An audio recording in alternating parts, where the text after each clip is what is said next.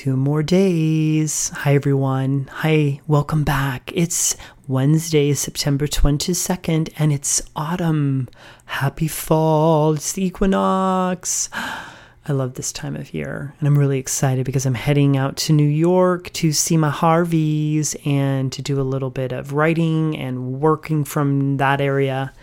So keep an eye on my Instagram. And also, if you're not an email subscriber, I have an awesome email list and I send love letters of mindfulness, sometimes music, right to your inbox several times a month when I'm in full active mode. It's weekly and you can subscribe. It's awesome. I don't sell your data. It's stuff that I share, very thoughtful. It's contemplative reading and ideas about how to really integrate mindfulness um, I get a lot of feedback about how inspiring, helpful, and light filled they are. So you can subscribe if you're not already. You can send me an email at alexander at viralmindfulness.com. You can head to my website and uh, hit viralmindfulness.com forward slash subscribe. You can follow anything on my website to find that. You can send me your email address um, through social media and I'll subscribe you. I'd love to send love letters to your inbox. Um, juicy, fresh, and inspiring. So, today I want to just talk a little bit about the work. I often will do a social media series on Instagram, particularly called Work Work Wednesday or Wig Wig Wednesday, depending on where I'm at uh, with wigs or work, sometimes both. And since I'm growing my hair out, I've got this beautiful, gorgeous, natural wig. I've actually thought about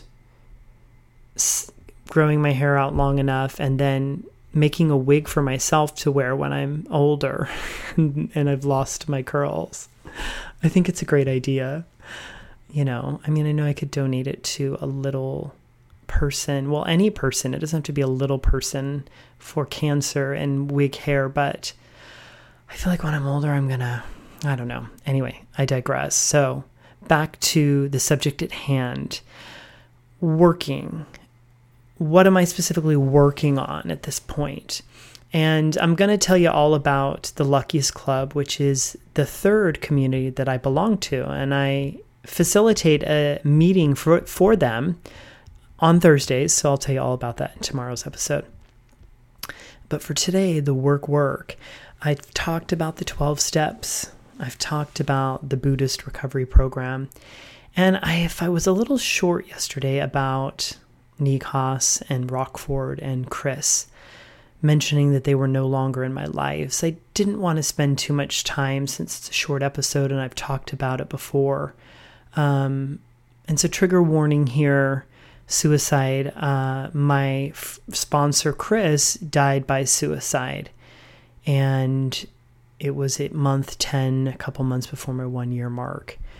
And then with regards to Rockford and Nikos, we're no longer friends. Um, I don't talk to either one of them, and um, it's yeah, Nikos I didn't know very long, but Rockford was very close and a very important figure, and it was a very difficult situation for me personally, just kind of going through the loss and the grief and I didn't really get a lot of information from him. He just stopped taking my calls and sent a very basic text just telling me he couldn't take my calls and I didn't hear from him for a couple years until he got on social media and started liking a few of my posts and left a comment or two. And by that point, I had been through so much on my own, I just figured that for me, the best boundary is that a phone call is very appropriate for the actions in which he handled the I guess, you know, ending of our friendship.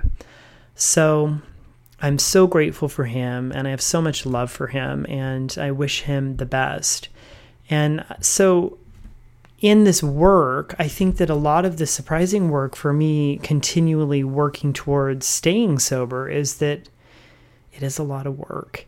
And life is a lot of work, and there's a lot of pain, regardless of whether you're using drugs or alcohol or abusing them or healthy with them. It still is life, and life is full of the spectrum. And so for me, the work at this point is very much rooted on I've had some time now where I have learned how to refrain from drugs and alcohol. I've been building new skills, and now I get to piece together my recovery with my people.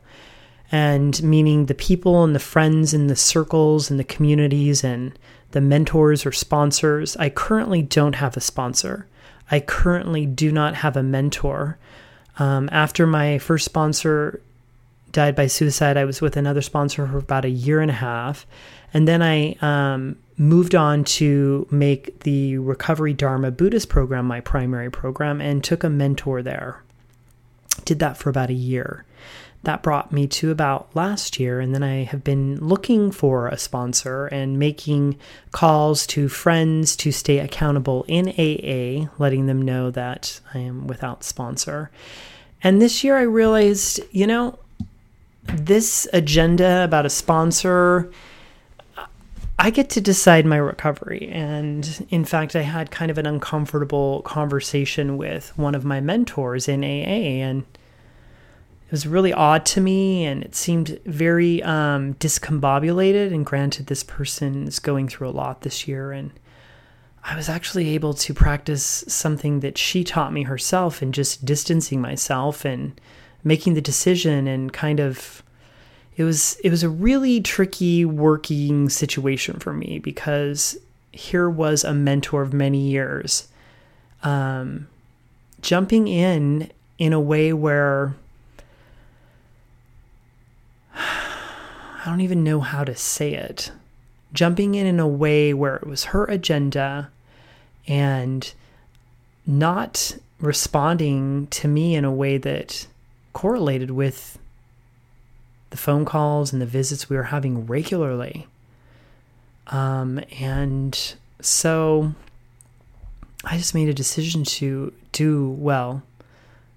Me and some of my other friends, and thoughtful prayer and meditation to just let that relationship be what it is, and that this is her opinion and her agenda.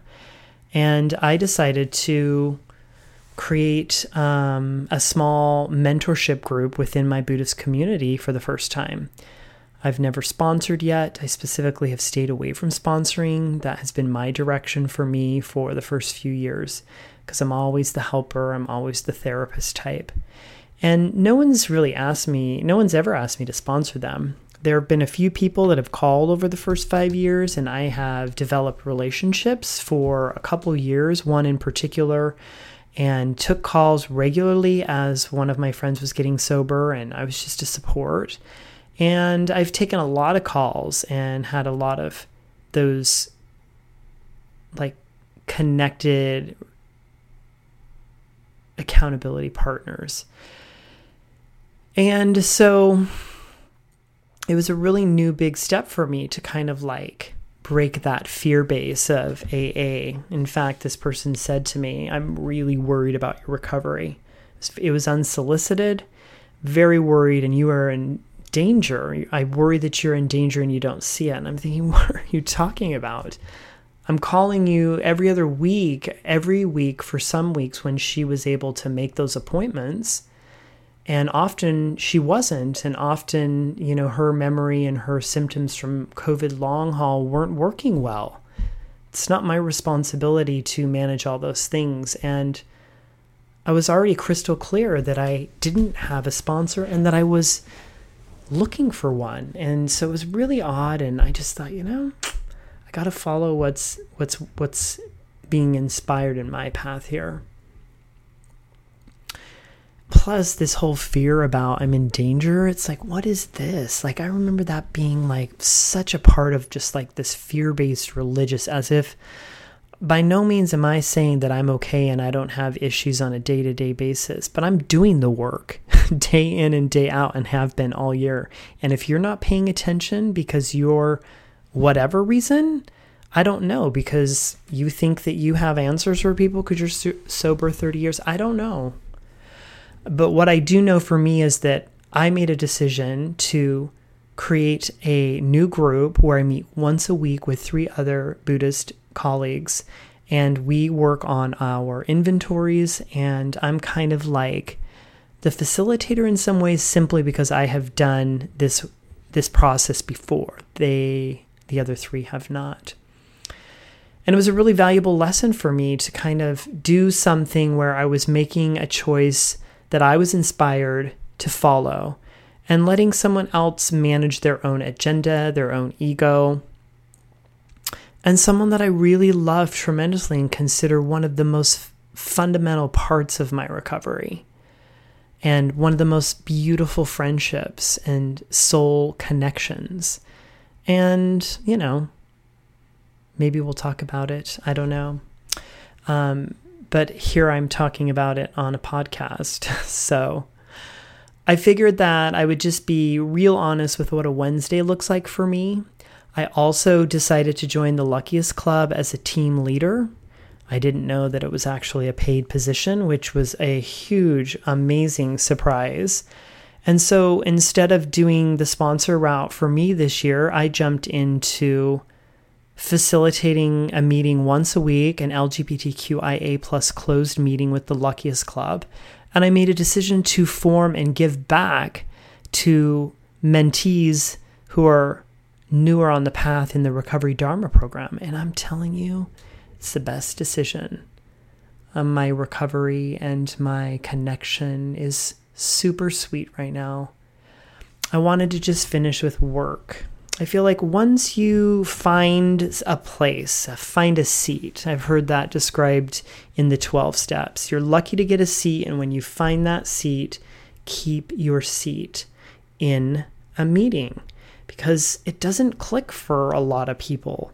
So that's one thing that I often think about and why I'm still here. I just think I have made it this far. Do I really need anything else in my life besides continued evolution like I'm doing? And so part of what's here in my life is this deep connection to my creativity, to my piano, to my watercolors, to my writing, to building Viral Mindfulness Academy, to helping my clients um, with the digital marketing freelancing business I have. And I'm telling you, I really love so much of what I'm doing, and it's really a lot of work. And now that I've figured out, with the help of Goddess and um, a community of several communities, how to stay sober, I know how to live one day at a time and I know how to do inventories and I know how to check my resentments and I know how to reach out to friends and I know how to deal with the disappointments. And I'm not saying I am an expert, I'm just saying I'm doing it and I'm in it. And part of the creation, the creativity, here's what I want to finish with this beautiful quote. It is particularly advice to writers, but I feel like it applies so well to whatever you're working on your book, your podcast, your art, your recovery, um, your mental health uh, creation, and I say this in the state of reconstructing, like this idea of reconstructing one's life from unhealthy habits, addictive habits, from deep depression. So let's say creating reconstruction, it is not a moment of inspiration, but a lifetime of endurance. And this is the quote from Kevin Ashton. Creation, reconstruction, recovery, substitute the word, is not a moment of inspiration, but a lifetime of endurance.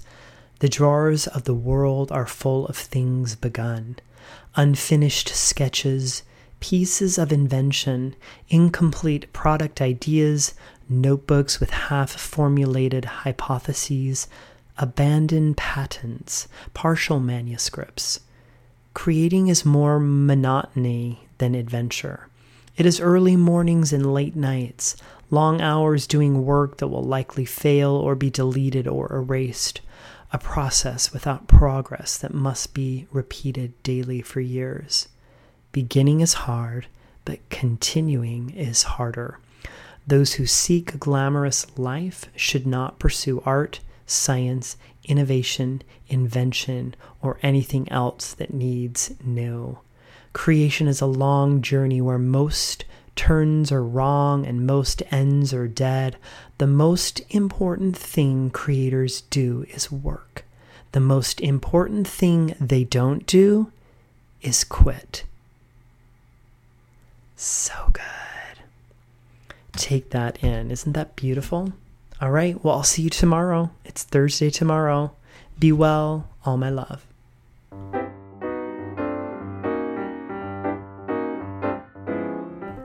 Two more days until my big six year sober birthday, so don't miss Friday's episode. I just want to give you a little sneak peek of what's coming. I've got two special treats for you. One is I'm going to get permission from my nephew Parker to play on my podcast episode his new release called Red Flags. It's a song that he wrote and has been working with producers and musicians. It's awesome.